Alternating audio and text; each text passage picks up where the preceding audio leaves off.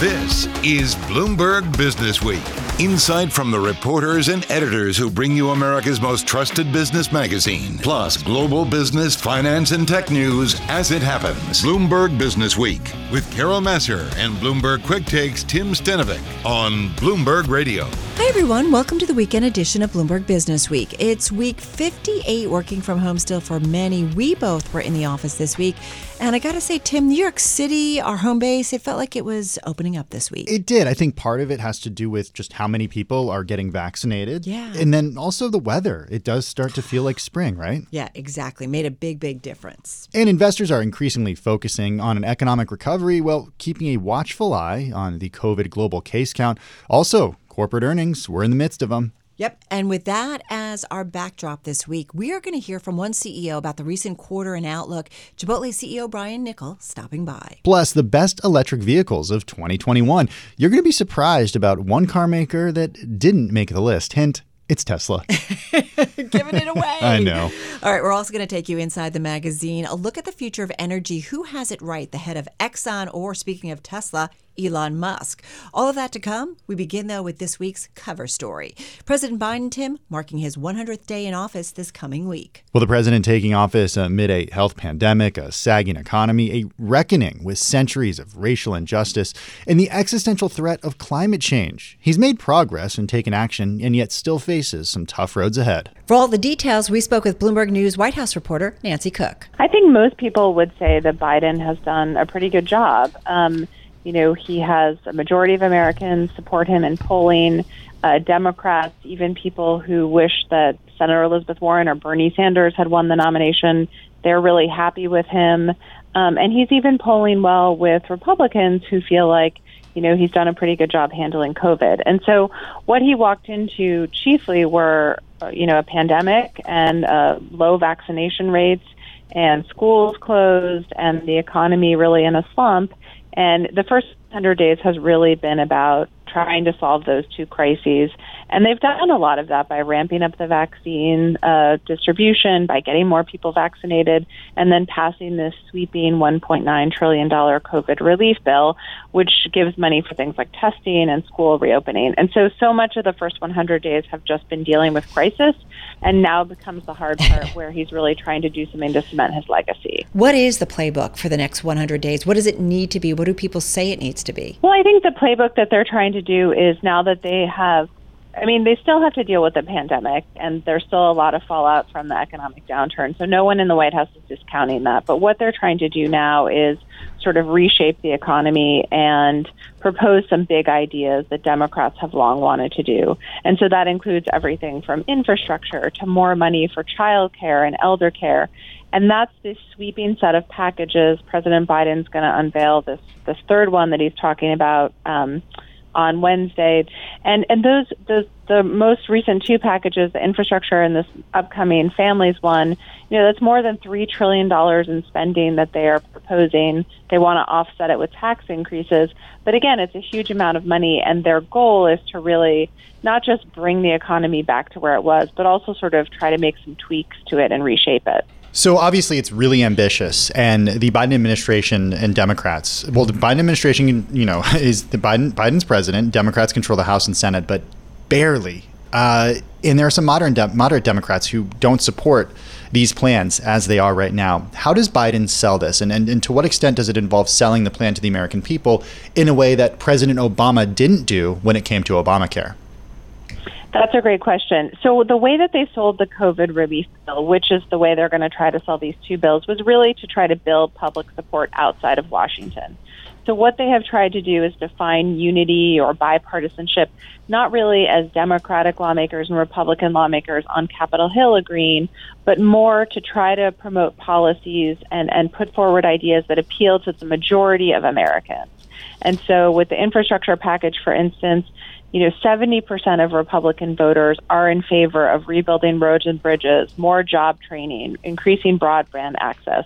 And those are the things that the Biden White House is going to keep focusing on, these plans that appeal to Democratic and Republican voters, not necessarily just lawmakers on Capitol, Capitol Hill. That's really the political strategy. Is it a smart strategy? Does it work? Will it work? It worked with the COVID relief bill. It worked very well. And, and I think that they feel like, based on what they saw during the Obama administration and, and how much uh, Obama was tied up with trying to go with after Republicans and woo Republicans who didn't really want to work with him, I think that the Biden administration learned some lessons and felt like they had to go another way. And it was a gamble, but it worked for the COVID relief bill, and I think they're going to try the same thing with these next two packages. So enter 2022, and that's when you know the midterms are. And I'm wondering how the ambitious goals that the Biden administration has right now have to get done before 2022 and how that can change the, the landscape in Washington? Well, really, they, they feel like they, you know, the midterm elections, the party in power typically loses. And so I think the White House is very focused on the midterms, and they feel like, you know, they have a window of time to try to get these major things done, and they're going to go for it. And I think so much of the argument heading into the midterms for the Biden administration is going to be an economic one are you better off financially than you were two years ago? You know, are you making more money? Um, is the stock market in a good place? Are the kids' schools reopening? Mm. Are there more people in the middle class? And so it's really it's interesting because it's a it's an area where Republicans have so dominated. Typically, Republican politicians get um, higher polling for their handling of the economy. But what we've seen in recent polling is Biden's getting very high marks for his handling of the economy, mm. and so so much of that political argument in 2022 is going to be around that. That was Bloomberg News White House correspondent Nancy Cook. First 100 down now. It's the next 100. yeah, I can't tell if this if it felt like 100 days or if it went by really slowly or really fast. But time is just really weird right now, Carol. For for so many people. I totally agree. All right, coming up, how doctors are working on building public trust and acceptance of vaccines. This is really important. It is, especially as we get to the second half of American adults getting the vaccine. You're listening to Bloomberg Business Week. This is Bloomberg.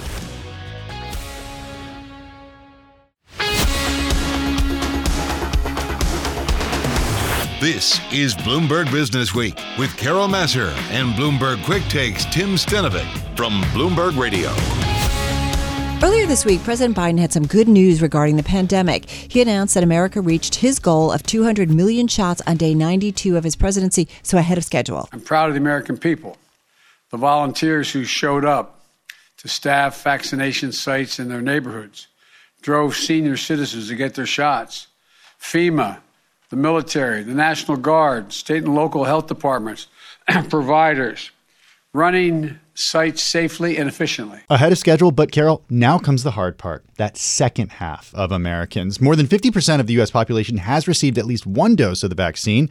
And for more on the vaccine rollout in America, we turn to Dr. Chris Beyrer, professor of public health and human rights at the Johns Hopkins Bloomberg School of Public Health.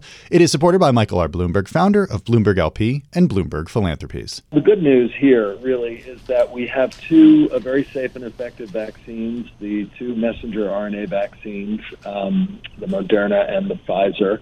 Uh, those, of course, are both two-dose vaccines. They have not had some of the same problems that have emerged with the um, with the Janssen, the Johnson and Johnson vaccine or the AstraZeneca vaccine. This is the the challenge that has been rare. Uh, but nevertheless, um, significant complication of blood clots. We don't see those with either the Pfizer or the Moderna. So uh, our vaccine rollout is going uh, really very well. Um, we're over, you know, uh, now three million uh, adults being immunized every day, um, and we're expecting uh, emergency use authorization uh, for the Pfizer vaccine to go down to 12 to 17 year olds as well. That may happen fairly soon. Can we get out of the pandemic though if people under the age of 12 cannot be vaccinated? Well, about 25% of the American population is children under aged 18, Tim. So uh, it is very important that we learn as quickly as we can uh, if these vaccines are as safe and effective in children as they are in adults. Um, that process uh, is mostly being led right now by the companies themselves. Uh, the trials are underway. Um, we have the data, as I said, from the uh, 12 to 17 year olds. Uh, the um, we really need to accelerate the research effort for the five to twelve year olds. and of course that's so important for them for you know getting back to seeing their friends and getting back to school and and getting back to active life, which uh, we really need for our kids. Right, getting back to you know a so-called normal life. The thing is, I mean, bottom line, vaccines are the way out of the pandemic. Done, right? No question. No question. So if we don't get to herd immunity, what does our world look like? Well, right now, we, we have a couple of very specific challenges. People have described this as a race between the vaccine rollout and the emergence of these new variants, the mutants that you were mentioning. And that really is a challenge. Uh, some of these new variants uh, are more infectious than the viruses we first encountered. Um, some of them uh, have more resistance to the broadly neutralizing antibodies that we've been using, and at least one for sure, the, the variant that was first identified in South Africa, uh, does appear to be a challenge for at least the AstraZeneca vaccine. Uh, the good news is that they both the uh, messenger RNA vaccines, uh, Pfizer and Moderna, uh, and as far as we can tell, the Johnson and Johnson vaccines do appear to provide good, robust protection against the variants that are circulating now. Uh, but what we're learning with this virus is that mutations keep happening, uh, and we really have to get ahead of those mutations. The big challenge right now is that the vaccine rollout is stalled in much of the rest of the world. That's because the rest of the world doesn't have the same access to the messenger RNAs. They were relying on AstraZeneca and Johnson and Johnson. Uh, and we are seeing huge surges of infection in places like India and Brazil, uh, much of South America, in fact. Uh, and if we can't do better with getting control of those epidemics and getting those populations immunized, uh, the current generation of vaccines may be undermined by these new variants. Uh, that's a real threat, and, and we're working very hard to prevent that scenario. Uh, Dr. Beyrer, uh, a listener uh, listening in on our conversation, has a question for you, and basically is asking how can we, as parents in good conscience, um, ask our kids to get shots when we have no data to support the side effects on kids. Furthermore, this disease is not a real risk for anyone under 30. Deaths under the age of 18 represent 0.000701%. Basically, they're saying that kids are going to be okay. So, why are we going to maybe potentially put them at risk by giving them a shot? How can we do this in good conscience? Well, the first thing to say is, of course, that we wouldn't ask anybody to have their children be immunized until we have the data. And uh, so those trials are underway. Uh, and as I said earlier, the 12 to 17 year olds uh, data from the Pfizer uh, uh trial uh, is going to the FDA um, and uh, and being reviewed. So, so I, I, think the caller is absolutely right that um, we need to see those data, and parents are going to want to see that before they immunize. I think it's a, a common misconception to compare COVID 19 disease and deaths in children with those in adults.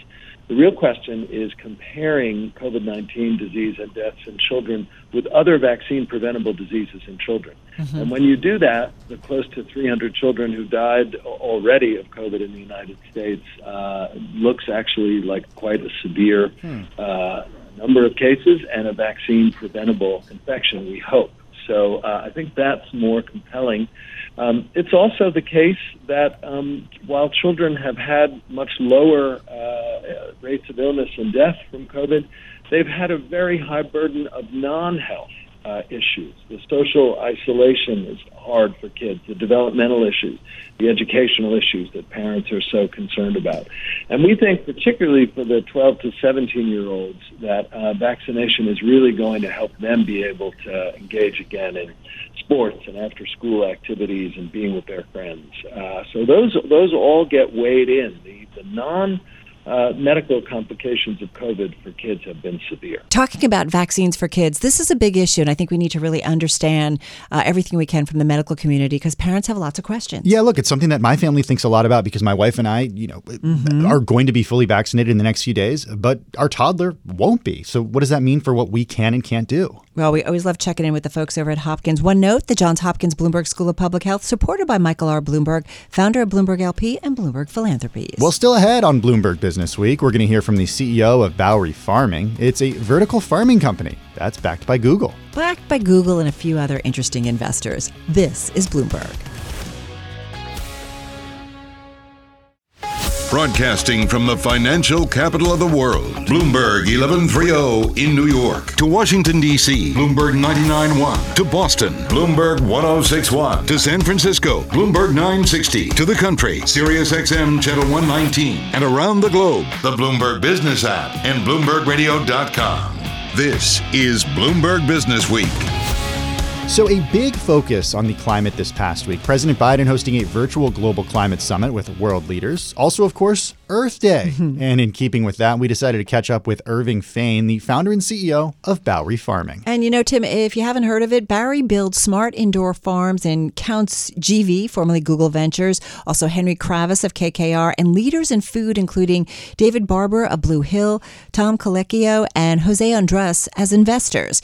And uh, here's some of our conversation with Irving Fain of Bowery Farming. What we do at Bowery is is build smart indoor farms that we locate very close to the cities and the communities that we serve. And so inside of the farms, we actually stack our crops from the floor all the way up to the ceiling.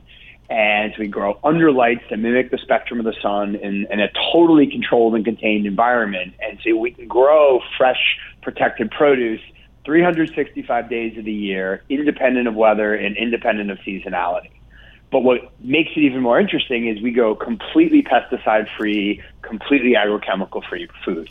So no herbicides, no fungicides, no insecticides, no pesticides. And whereas when you do that in the field, your quality suffers and your yield suffers. In our case, we're over 100 times plus more productive than a square foot of farmland, and we use a very small fraction of the water compared to traditional agriculture. What about lighting? Lighting, meaning meaning we use lighting, or what lighting? well, we use? what one of the problems that you know I've done you know some some research and some work and reporting on some of these indoor, indoor farming is that the lighting that's needed is a lot of electricity, and so when you're looking for sustainable ways, right, you've got to look at the complete picture. And I'm just curious, what's involved Yeah. in making sure because you say you take the seasonality out of it, and I'm looking at a lot of video, uh, or I was earlier on your website, and there's a lot of light, obviously, that's needed for plants. So tell me a little bit about that part of the equation. Got it. Ma- Make and it's a, it's a great question, Carolyn. I think it, it's something we think a lot about from a few different fronts. Most importantly, and number one, we power our farms with 100% renewable energy. And so the farm that I'm actually in right now in Maryland uses low impact hydropower for 100% of its power. And we'll continue to do that as we continue to build farms. So the power that we go source is from renewable sources. The second piece that I think is important to understand as we're as you look at what we're building is what we're really doing at Bowery isn't just innovating farming, we're actually reinventing the entire fresh food supply chain. And so we do that because we control the entire supply chain from seed all the way to store. So if you compare what we're doing at Bowery to agriculture, you actually ju- can't just compare it to a farm. You have to compare it to the entire supply chain from the harvesting to the transportation to processing and packing and then storage across the supply chain and all of the trucking miles that are required to do that. And so we're eliminating thousands of food miles, a number of different steps where food is actually wasted. And because we're centralizing everything in one place, we can power it all, as I said, with renewable energy. Whereas to try to put renewable resources against the entire existing agricultural supply chain today would be really difficult. So, are you a profitable company? So we we don't we don't disclose our financials publicly because we are a private company, but we do think a lot about sustainability, not just from an environmental perspective, but also from an economic perspective as well. Right. Because to create the greatest impact, you need to create a sustainable, long-term, viable business. And that's a really important focus of ours. Okay. And are you creating a long term viable business? Listen, you know, We- we're Bloomberg, and I know you're not going to open up your books and show me everything. I assume you wouldn't be doing it and you wouldn't have investors like Henry Kravis or, you know, GV involved if they didn't see um, a profitable path at some point. So I'm just curious kind of where you guys fit in and, and what's the math on this? What's the business metrics on this? And, Yep. and where does it go? So you're you're absolutely right that we're incredibly fortunate. You know, to date we've raised 175 million from really incredible partners, Google Ventures, General Catalyst, Temasek, folks like Henry, and you, you mentioned a lot of great people who mm-hmm. supported us to date. And, and as you said, you know, folks like that don't don't support a company that they don't see a path towards becoming a large company and a, and a large business, which right. requires one to to build a sustainable business. But I think the other side of, of what your question was, the the interesting economic component of what we're doing is really in that reimagination of the supply chain. That's Irving Fain, the founder and CEO of Bowery Farming. I love all the stuff that's going on when it comes to farming, whether it's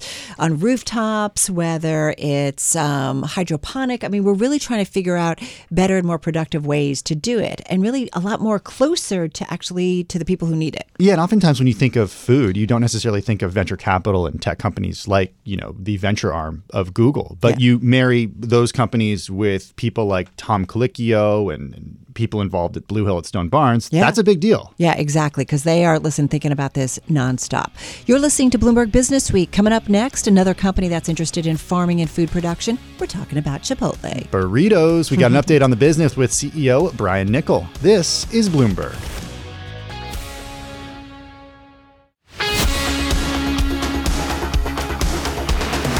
You're listening to Bloomberg Business Week with Carol Massar and Bloomberg Quick Takes Tim Stenovec from Bloomberg Radio. This past week, one of the best known names in the fast casual restaurant space, to be fair, Tim, they really kind of created the fast casual space. We're talking about Chipotle Mexican Grill. The company reported a jump in profitability thanks to a rebound in sales and higher menu prices digital, once again, a big, big driver. Digital absolutely took off during the pandemic. Even thinking about my own experience, the first time that I downloaded Chipotle's app and used it to order ahead was in March of last year at the height of the pandemic. The company has been featured in the magazine before on the Bloomberg 50 list in 2019 for the company's turnaround, engineered by its CEO, Brian Niccol. Brian joined us once more to talk about the business and the company's outlook. Yeah, look, I think we've got our company and our people uh, focused on the right things. So I, I, talked about this in the earnings call, which is, you know, obviously we're a restaurant company, so we have to be hiring, training the best people, creating the right culture in the restaurants so that we provide the great culinary experiences that we can at our restaurants. And so we started there, and uh, from there, we wanted to make sure we had more accessibility, and that's really where the digital focus has come in, as well as our in dining room experience. And as you mentioned, we've made tremendous progress on the digital front. We actually had uh, record sales for the quarter. Uh, we did over $870 million just in digital sales, uh, which you know was up in a big way. And uh, you know that's because we're giving more customers more access and with that digital ability, uh, it's really convenient whether you want to order ahead and pick up, order ahead and grab it from your car, order ahead and have uh, it delivered. And then now with COVID cases on the decline, vaccines going up, and more places opening up dining rooms, we're seeing people come back into our dining rooms for that great experience as well. How would you characterize capacity right now compared with pre pandemic in the actual restaurants? You know, so in our dining rooms, we probably have recovered about 60% of uh, our dining room business. We're optimistic that that's going to continue to climb as more and more places become more and more open and uh, people get back to their normal routines, you know, taking kids to school, going to work, um, whatever your normal day looks like. The thing that's really great news about this is while our dining rooms have recovered, uh, our digital business has not really uh, seen any cannibalization to meaningful levels. So that's why you see the record sales in digital, even while our dining rooms are coming back. That's pretty remarkable. You expect that to continue even as the world continues to reopen, Brian? You know, I do. I, I think people by nature want to be social, and one of the more social things to do is uh, have lunch together, have dinner together, and then also I don't think this is changing. When people get back to their normal routines, they want access to great, clean food in a customized fashion in a convenient way. And you know, Chipotle is that, right? We're food with integrity. Uh, it's totally customizable, and uh, you know the speed is pretty amazing. So uh, I think it's going to continue, and I believe people will continue to come back to the dining rooms, and they're going to demand more access digitally. You got to be able to do both. What was more important, the stimulus checks that came out from the government, or the handcrafted uh, quesadillas?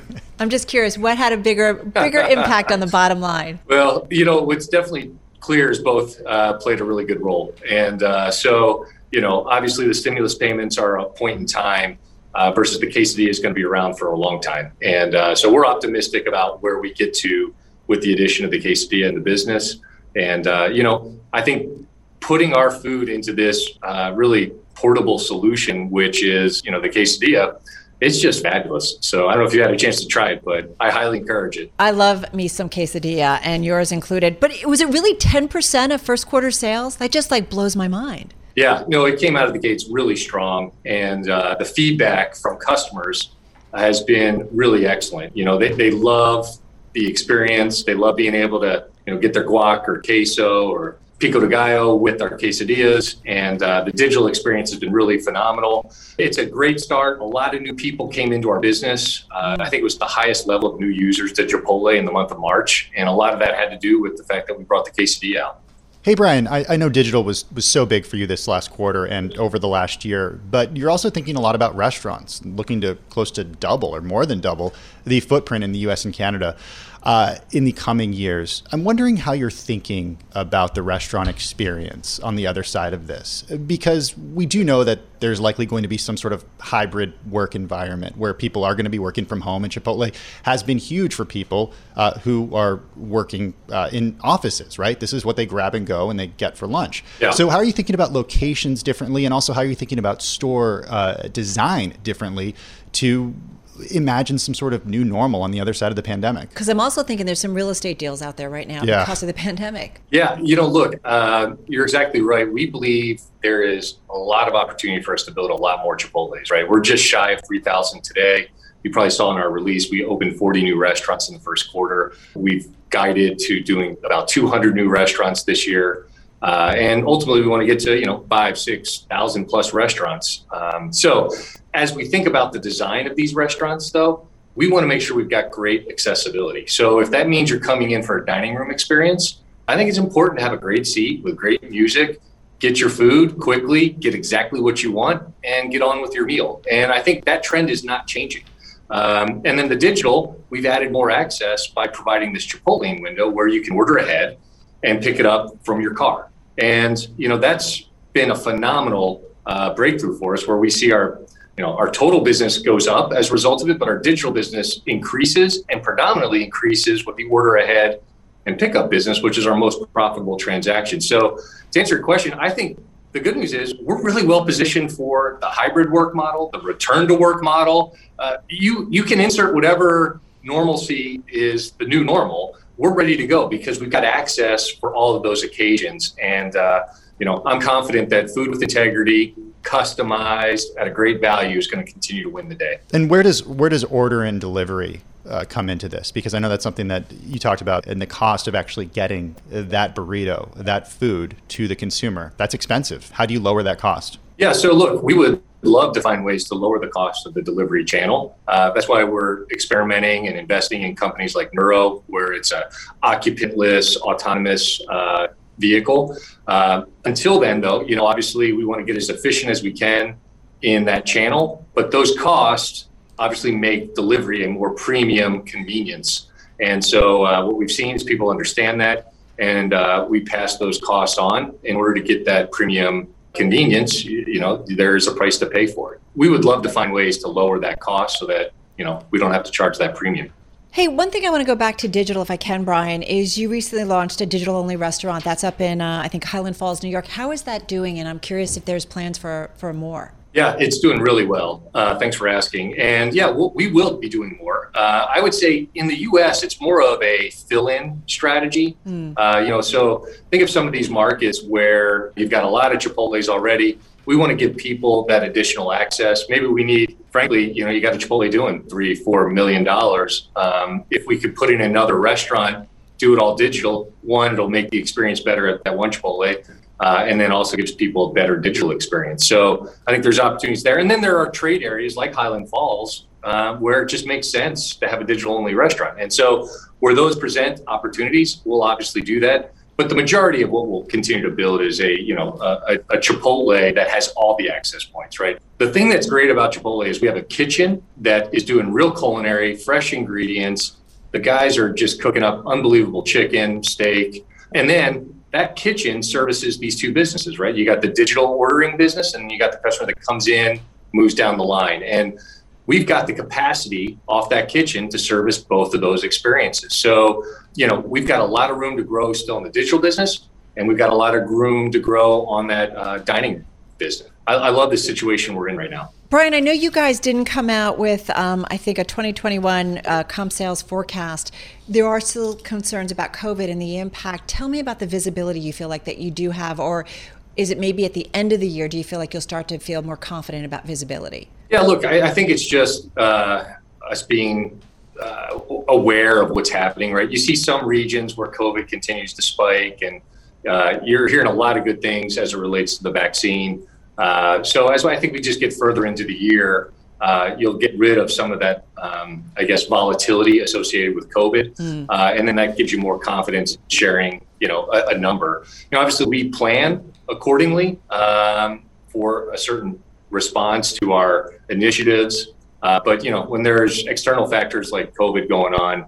Uh, I think the prudent thing to say is, hey, look, I think we've got the right plans in place to navigate it. Right. Um, but it really doesn't make sense to commit to a number. That's Chipotle CEO Brian Niccol. And to be fair, like you mentioned before we got into the interview, he was on the Bloomberg 50 list back in 2019. I mean, he really did come into a company. We know all of the E. coli outbreaks at, at uh, Chipotle really set it back for several years. They had a huge turnover in terms of the management. I spent a lot of time initially with Steve Ells, who was one of the co founders of the company, uh, and all of that management. And they really do fast casual and change the restaurant space in a big way, but they had big problems. And Brian Niccol came came in and really turned that company around. It's been incredible what he's been able to do, and shareholders have certainly rewarded him and the mm-hmm. company for that.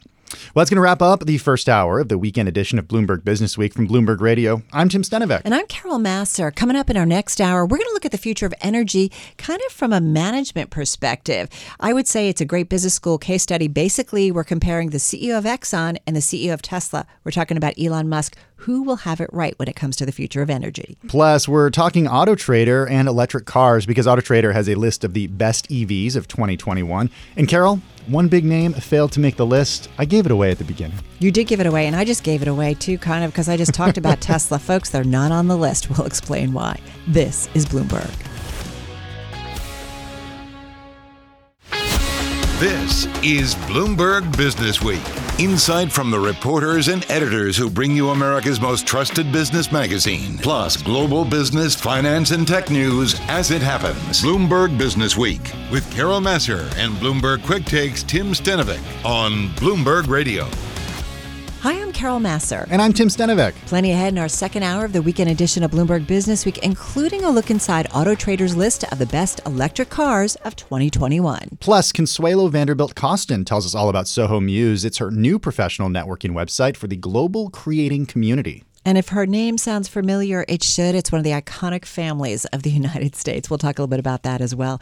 First up this hour, this week's Remarks in the magazine takes a look at the future of energy from a management perspective. This is a great business school case study. It really is. It looks at Tesla CEO Elon Musk and also his counterpart at ExxonMobil, Darren Woods. Safe to say that the name of Exxon CEO probably doesn't readily come to mind. He keeps a low profile, unlike Mr. Elon Musk. We spoke with Bloomberg Business Week editor Joel Weber and Bloomberg opinion columnist Liam Denning, who watches the commodities space. The way I think about it is, you know, if you go back a few years, Exxon was the most valuable company in the world. It could kind of do no wrong.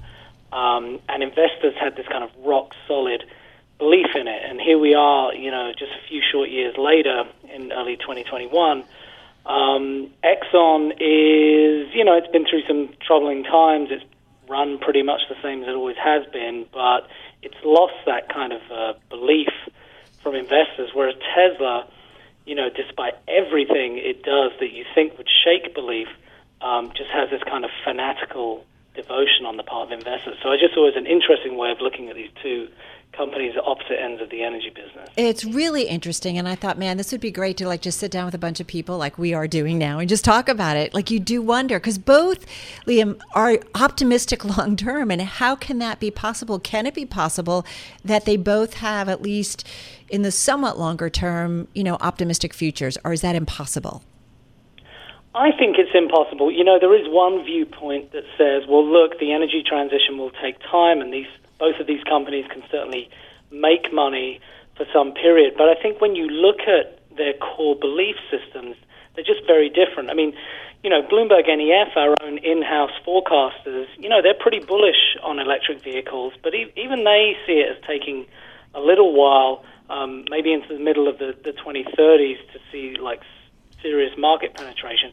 Elon Musk sees it happening much quicker than that. You look at ExxonMobil, um, they're more in the it will take time camp. We can develop new businesses, that sort of thing. I just think the the the um, the the sheer aggressiveness of each view makes them incompatible. You know, one of, one of these is going to work out to be true, but not both. It does seem like the money right now is on Tesla, though. It's it's hard to imagine a world where fossil fuels and a company that really is, is focused on fossil fuels uh, ends up being the one that survives, right? Uh, I think longer term, you know, fossil fuels are are going to uh, peak and decline. Absolutely. Um, I think it's a question of degree. You know, um, Exxon has suffered mainly because it made some really bad tactical errors. Um, you know, stretching all the way back to about a decade ago when it bought this very expensive gas business, where it ended up writing off quite a lot of it at the end of last year. Um, and there have been other mistakes. Um, I think where it where it gets a little unbelievable is if you look at Tesla. I mean, clearly there is a lot of money flowing into clean tech right now, and there is a bright future for that business. But you know, you look at Tesla; it's made about a billion dollars of profit over the last six quarters. It's valued at like seven hundred billion dollars. Um, has the market got a bit ahead of itself on Tesla? I would say. Well, that kind of speaks to you know how Exxon specifically has performed this year year to date, uh, Liam, and and that number actually really jumped out to me. Um, so talk about like why why an Exxon might be able to continue to perform in the in the shorter term, while while as in the long run we can might still the market might be right to be bullish on Tesla.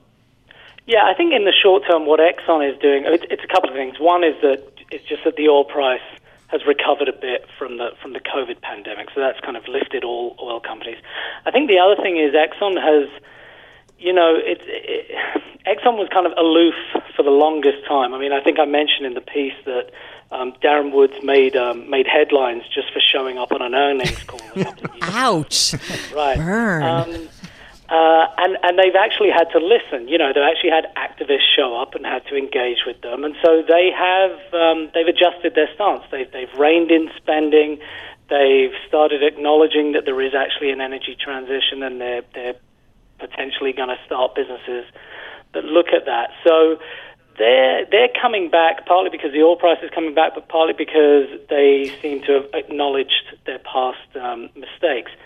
With Tesla, there is there is um, there right. is the core story of the energy transition, and that's that's right, of course. Um, but it's also a function of the fact that we are we are in a moment in markets where that kind of long term vision thing uh, is meeting, you know, very low interest rates, and you, and you do get some fantastic valuations. That's Bloomberg Opinion columnist Liam Denning and Bloomberg Businessweek editor Joel Weber. And listen, Tim, only time will tell which vision of the future of energy will be correct. Is it Exxon or is it Tesla? Well, shareholders are certainly voting right now, and Tesla is, I think, in the lead. Well, coming up, Tesla was part of another conversation we had this week because of its absence from the list of the best EVs of 2021. We're going to explain right after this. You're listening to Bloomberg Business Week. This is Bloomberg.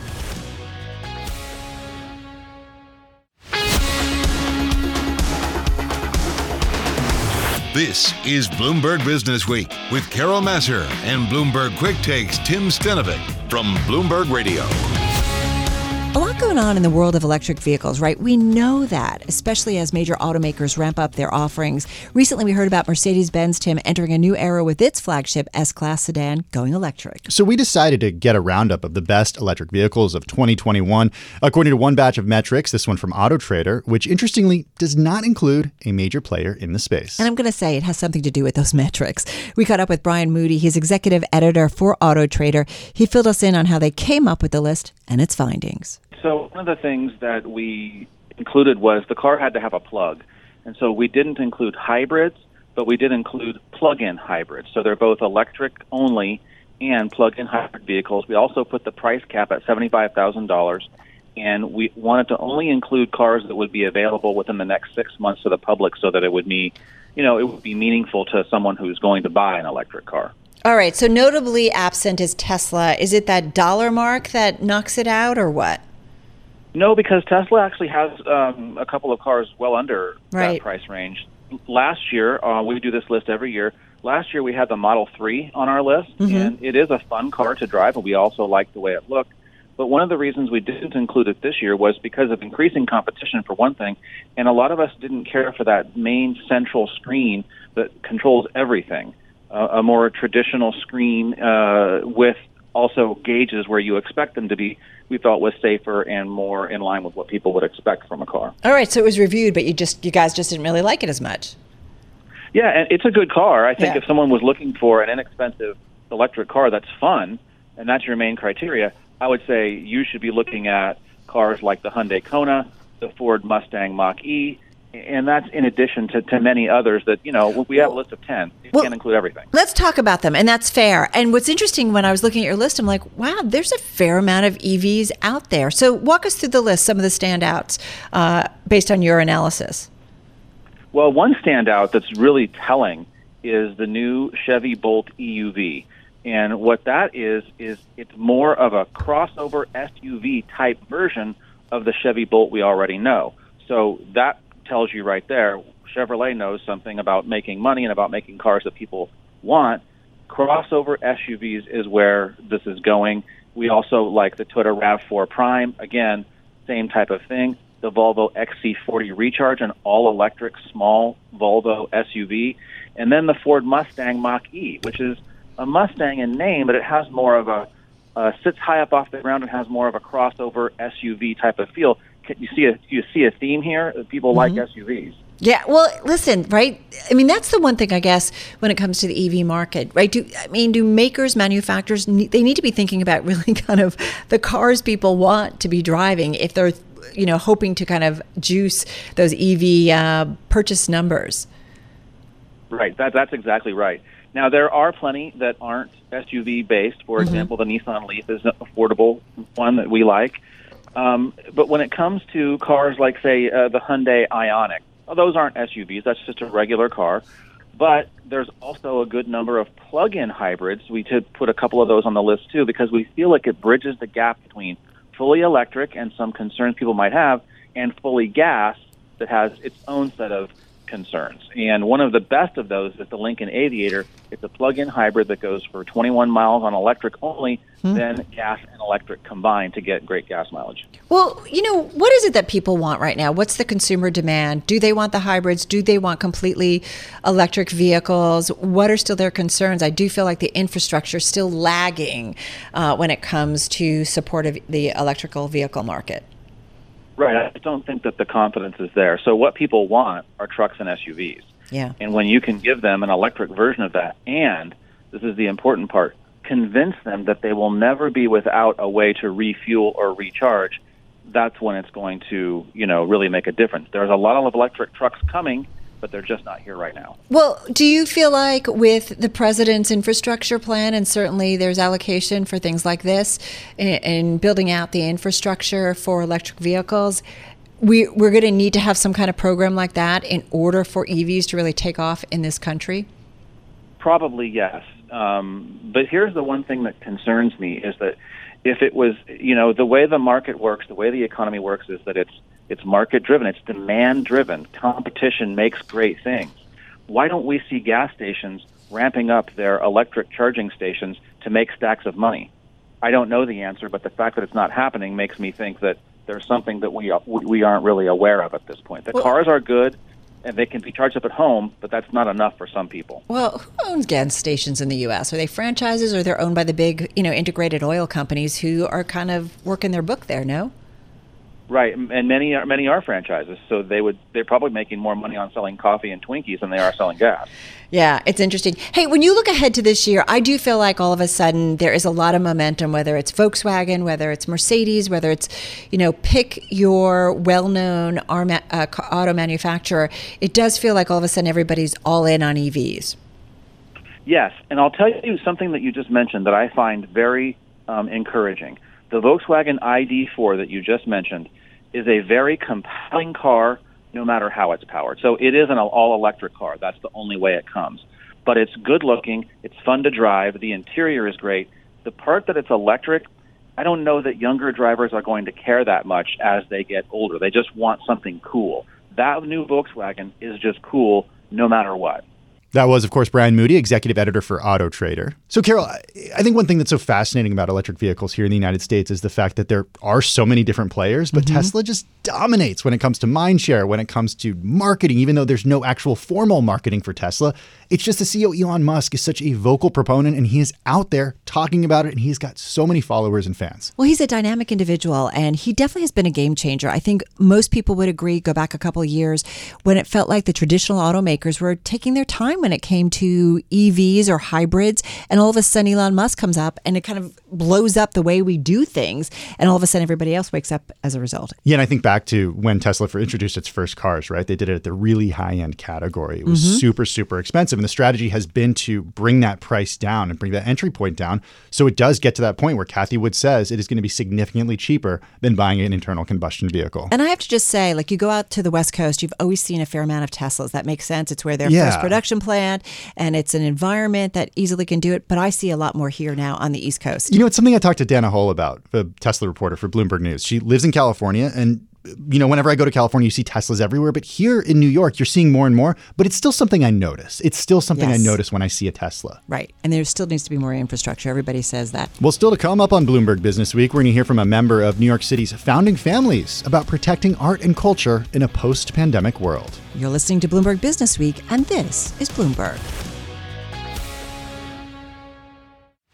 Broadcasting from the financial capital of the world, Bloomberg 1130 in New York. To Washington, D.C., Bloomberg 99.1. To Boston, Bloomberg 1061. To San Francisco, Bloomberg 960. To the country, Sirius XM Channel 119. And around the globe, the Bloomberg Business app and BloombergRadio.com. This is Bloomberg Business Week. So earlier this year, Bloomberg reported on how two thirds of New York City's arts and culture jobs were gone because of the global pandemic.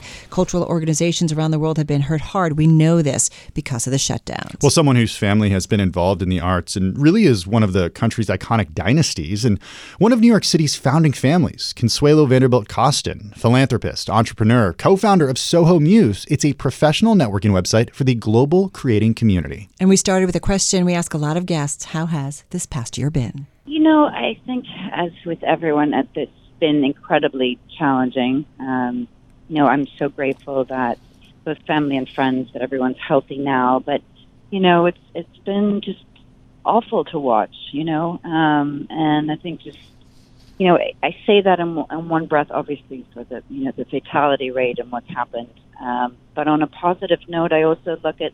I think there's been a lot of incredible growth and changes, and I hope that we can kind of keep to the lessons that we've learned. I mean, you know, just keeping things simple and small, right? Right. Fingers crossed, right, that we actually, you know, have learned something from this unfortunate time and and come out yeah. better on the on the other side. On one thing, side, exactly. One thing I want to ask you: You do work with an organization. You're a co-founder of Soho Muse. Talk to us about this role because you have a front row seat when it comes to folks in the art world uh, who are involved in you know the arts and culture. So tell us about kind of some of their stories. And I mean, I can only imagine that it's been a rough one this past year. Soho Muse, kind of defined as the, the LinkedIn for creatives. It's a membership-based site, and, and we help and, and work with all different forms of the creative universe. So from musicians, dancers, writers, actors across the gamut knowing that creatives really work in projects. So if I'm putting together a music video, a feature film, um, we really help to procure job opportunities. Uh, we've just actually opened up a younger generation here called Soho Muse World for kids at 14 and upwards, um, and bringing in a whole mentorship and masterclass program to really help them. And so, you know, it's our our world is kind of a, a 360 universe, um, and right in the beginning of the pandemic, um, we really started to see that a lot of our Broadway stars, artists that are normally on tour, were suffering so much. So we created this series called Saves, um, which is just extraordinary, where you know artists like Tiffany, mm-hmm. you remember her, yeah. so you know she sold over 12 million albums, and um, and her doing acoustic performances, which she's never done before. And so she was really able to showcase a whole nother side to her. You know, what's interesting is you did have performers who were stuck home and all of a sudden, right, they would normally be on tour, and I'm sure they can't wait to get back out on tour. But it was kind of interesting to see another way for them to reach their fans by being able to perform virtually. And I do wonder do you think some of that stays with us on the other side of the pandemic, not replacing, you know, in person performances, if you will, but it's just another way to kind of reach out and maybe give access to people who maybe can't afford a ticket to something. It's just another venue. Carol, I absolutely believe that it's going to be something that will be used. And, and kind of, I think that where artists have actually found you know, comfort and even, you know, whether it's testing new songs and doing things in a, you know, a very, very different medium than they normally have done. Um, I think this will absolutely be something that will surpass the pandemic. Consuelo, we talked about how some of what artists had to do during the pandemic, whether it's virtual performances, that it stays with us, uh, and maybe perhaps that creates another revenue stream, especially maybe even for you know start, starting out artists or younger artists or smaller artists. And, and I do think it could be a very productive outcome on the other side of the pandemic. Do you agree? I absolutely agree. And I think, just as you said, you know, for this younger talent, it's giving them an opportunity to test out new materials, to increase, you know, kind of their fan base and and to learn how it actually feels in a, in a way to, you know, be raw and vulnerable, which is you know the wonderful thing about being an artist. And um, and so yes, I really do. I think that it's as I said, I think this is going to be something that absolutely will be post pandemic. You know, when we look at YouTube, and I mean, my goodness, Justin Bieber was discovered that way, right? so I think that, right? So that um, yeah. I do. I, I think that um, a lot of great things will be coming from that. I do. This is something I've thought a lot about, Carol, over the last year. Is is what art looks like on the other side of this, and and what creators and artists did over the last year. It's been exhausting for a lot of people. Yeah. But I just hope that we see a rise in creativity. We see some just fantastic creators. We see some fantastic artwork on the other side of this. And in a few years, we can look back on this as a time when people got to reflect and create. Yeah, I hope so too. And I, I do think that once things reopen, we're going to be back at museums. We're going to be back seeing plays. We're going to be back doing all of it, going to concerts. That was Consuelo Vanderbilt Costin, philanthropist and entrepreneur, co founder of Soho Muse. You're listening to Bloomberg Business Week. Coming up, we check in on the status of the cannabis industry with the CEO of Trulieve. I'm just going to say it's smoking. This. You've been waiting to do that. I have, sorry. This is Bloomberg.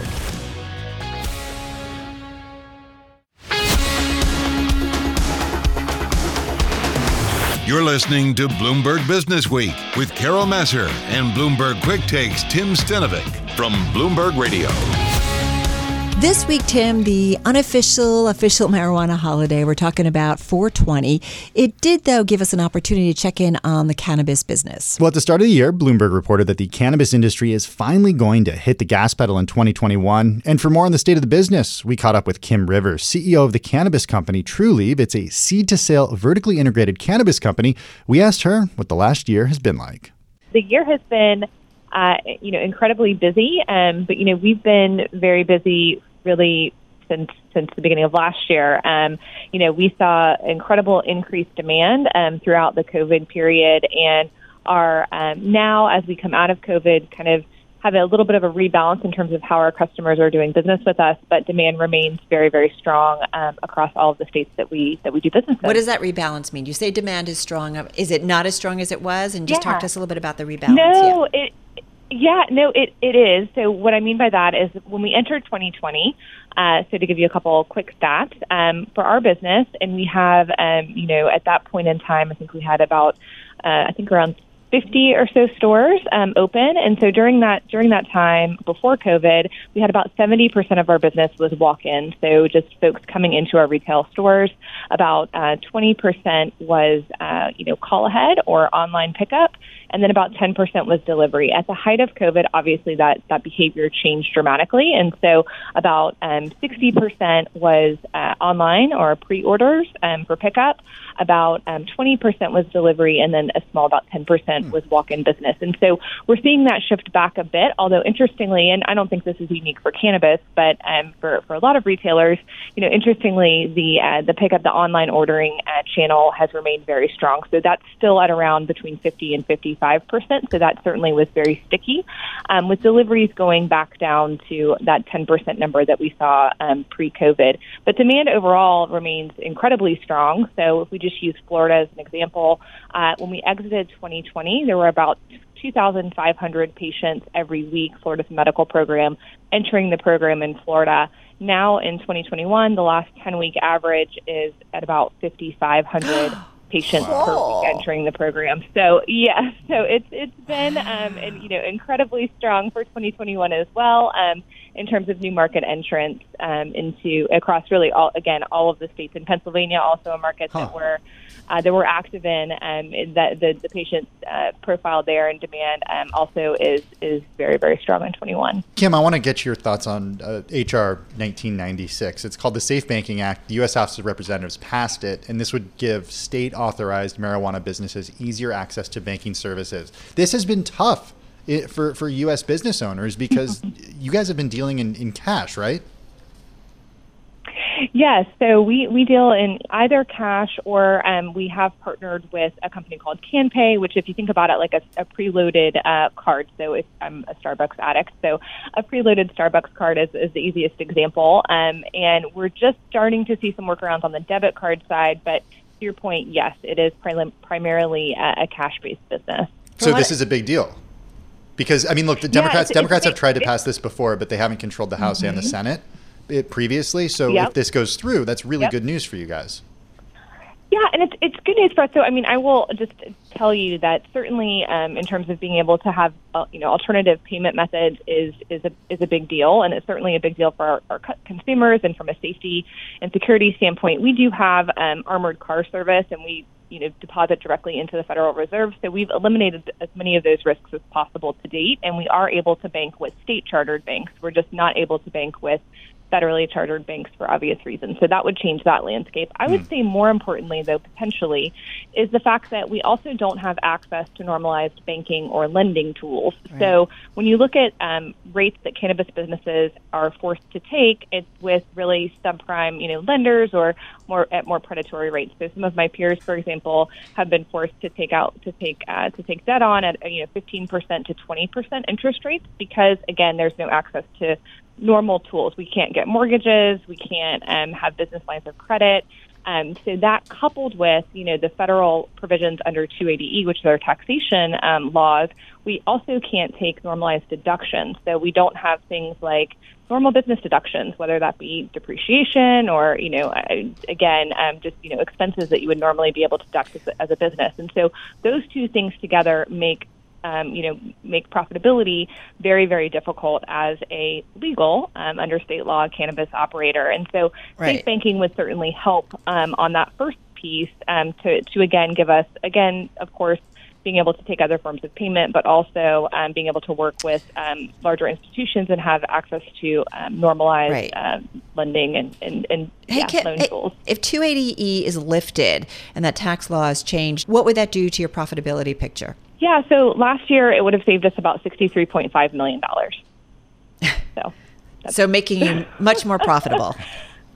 yes, much more profitable than um, than than wow. we were. I mean, we, we do run a profitable business currently, but yes, it would it would be um, it would be a, a, great a great help. Kim, let's talk more about uh, the industry at large. One thing that I was surprised to learn. Even in areas where marijuana is legal for medicinal or for uh, recreational purposes, the illicit market continues to thrive. Um, just one in three cannabis consumers in the U.S. buys from established brick and mortar stores. That's according to a survey published this month by New Frontier Data. The most popular source remains the user's friends, while another 20% get their weed from dealers. How do you change that? Yeah, and I think that first of all, there has to be um, access, right? And it has to be easy and convenient for customers. And so, even when we talk about, you know, in in Florida, for example, we have delivery, um, which is oftentimes, you know, next day or even same day. However, um, the process to get delivery is very onerous for customers. So you have to be um, present, you have to sign for it. There's this again, this whole transaction that takes place, and it is, um, it's like waiting for it in some cases can be like waiting for the cable man, right? Which no one wants to do that. So I think in some cases we need to make sure that cannabis is as convenient as the black market. um, in many sophisticated black market areas, um, it, it's you know doorstep, it's quick, um, it's convenient, and um, you know so I do think that um, access and, and wider access is is really important. Um, so what does that look like though? Does that look like del- does that look like Yeah. delivery? I mean, does it look like I'm just trying to think I of think what it looks. I think. Yeah, I think it's a full omni-channel experience, Okay. right? I mean, I think that certainly it does look like it does look like delivery. like um, Amazon. for for some, and yeah, I mean, Amazon, right? Like like Amazon. I mean, when we think about now, I don't think that you know tomorrow we're going to have drones leaving cannabis on doorsteps. Well, right? Amazon doesn't have it yet either, even I- though they've been talking about it for don't, years. don't say never. yeah, but I do think that right. I do think that when you think about um, even how far you know alcohol delivery has come um, over the years, and or you know convenience um, to to alcohol. Again, we have to make sure that this isn't getting in the hands of children. It is a regulated product. There certainly are going to be certain barriers, um, and it will remain a regulated industry. However, I do think that if the goal is to compete head to head with the black market, there needs to be one access and two education, and three right. We have to be price competitive and product competitive um, with the black market as well. And so, um, which you know, again, taking another cue from alcohol and how how we came out of prohibition um, with alcohol, a lot of that had to do with the fact that um, we were able to educate customers on um, the safety, right, and how um, you know how it was safer to to actually consume products from a regulated uh, distributor as opposed to someone making bathtub gin. So I think similarly, right, and we saw that a little bit with the VapeGate crisis that happened um, last year with out in California and West Coast, um, west in, on the West Coast, you know, additives being added to uh, black market products that were very, very harmful um, for customers when inhaled. And so I think that um, as, again, more wide, widespread uh, regulation happens across the country, hopefully at the federal level, you know, cons- consumers will um, will certainly, you know, Right. be uh, drawn to um, safer products. Hey, Kim, one question I want to ask you, and just looking at your background, I mean, you spent several years in, and in private practice as a lawyer where you were specializing Yep. in mergers and acquisitions. And I look at the cannabis industry and I'm just thinking it might be ripe for some more consolidation. What are your expectations there? Is that maybe in the game plan for you guys? You know, absolutely. I believe that um, that, that cannabis um, is is certainly like any you know growth industries, and uh, you know as as they evolve, right, there will be uh, consolidation and, and meaningful consolidation across across the industry.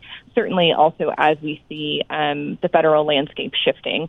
Um, so, you know, we already have been um, active in, in the M&A arena, and we plan to continue continue to be active um, in that space. So, certainly for us, and then I, I'm, I would assume for, for many others, um, I think that you, you absolutely will see uh, consolidation happen over the next, I'll call it 24 months. That's Kim Rivers, the CEO of Trulieve. Carol, I got to tell you, it feels like in the last couple of years, but especially this year, cannabis has gone from something that was really fringe to something that is seriously mainstream. Yeah, I think the November elections were a big deal when you saw more states endorsing it for either recreational or medical use. And I think that's a big deal. But as Kim mentioned to us, Kim Rivers, of course, the CEO of Trulieve, you know, one of the big things is federally getting some rules about the industry that would make banking much easier and you know state to state uh, business interactions a lot simpler. Yeah, serious economic implications for states as well if that happens. If you missed uh, any of the conversation and the full conversation, you can find that on our podcast feed.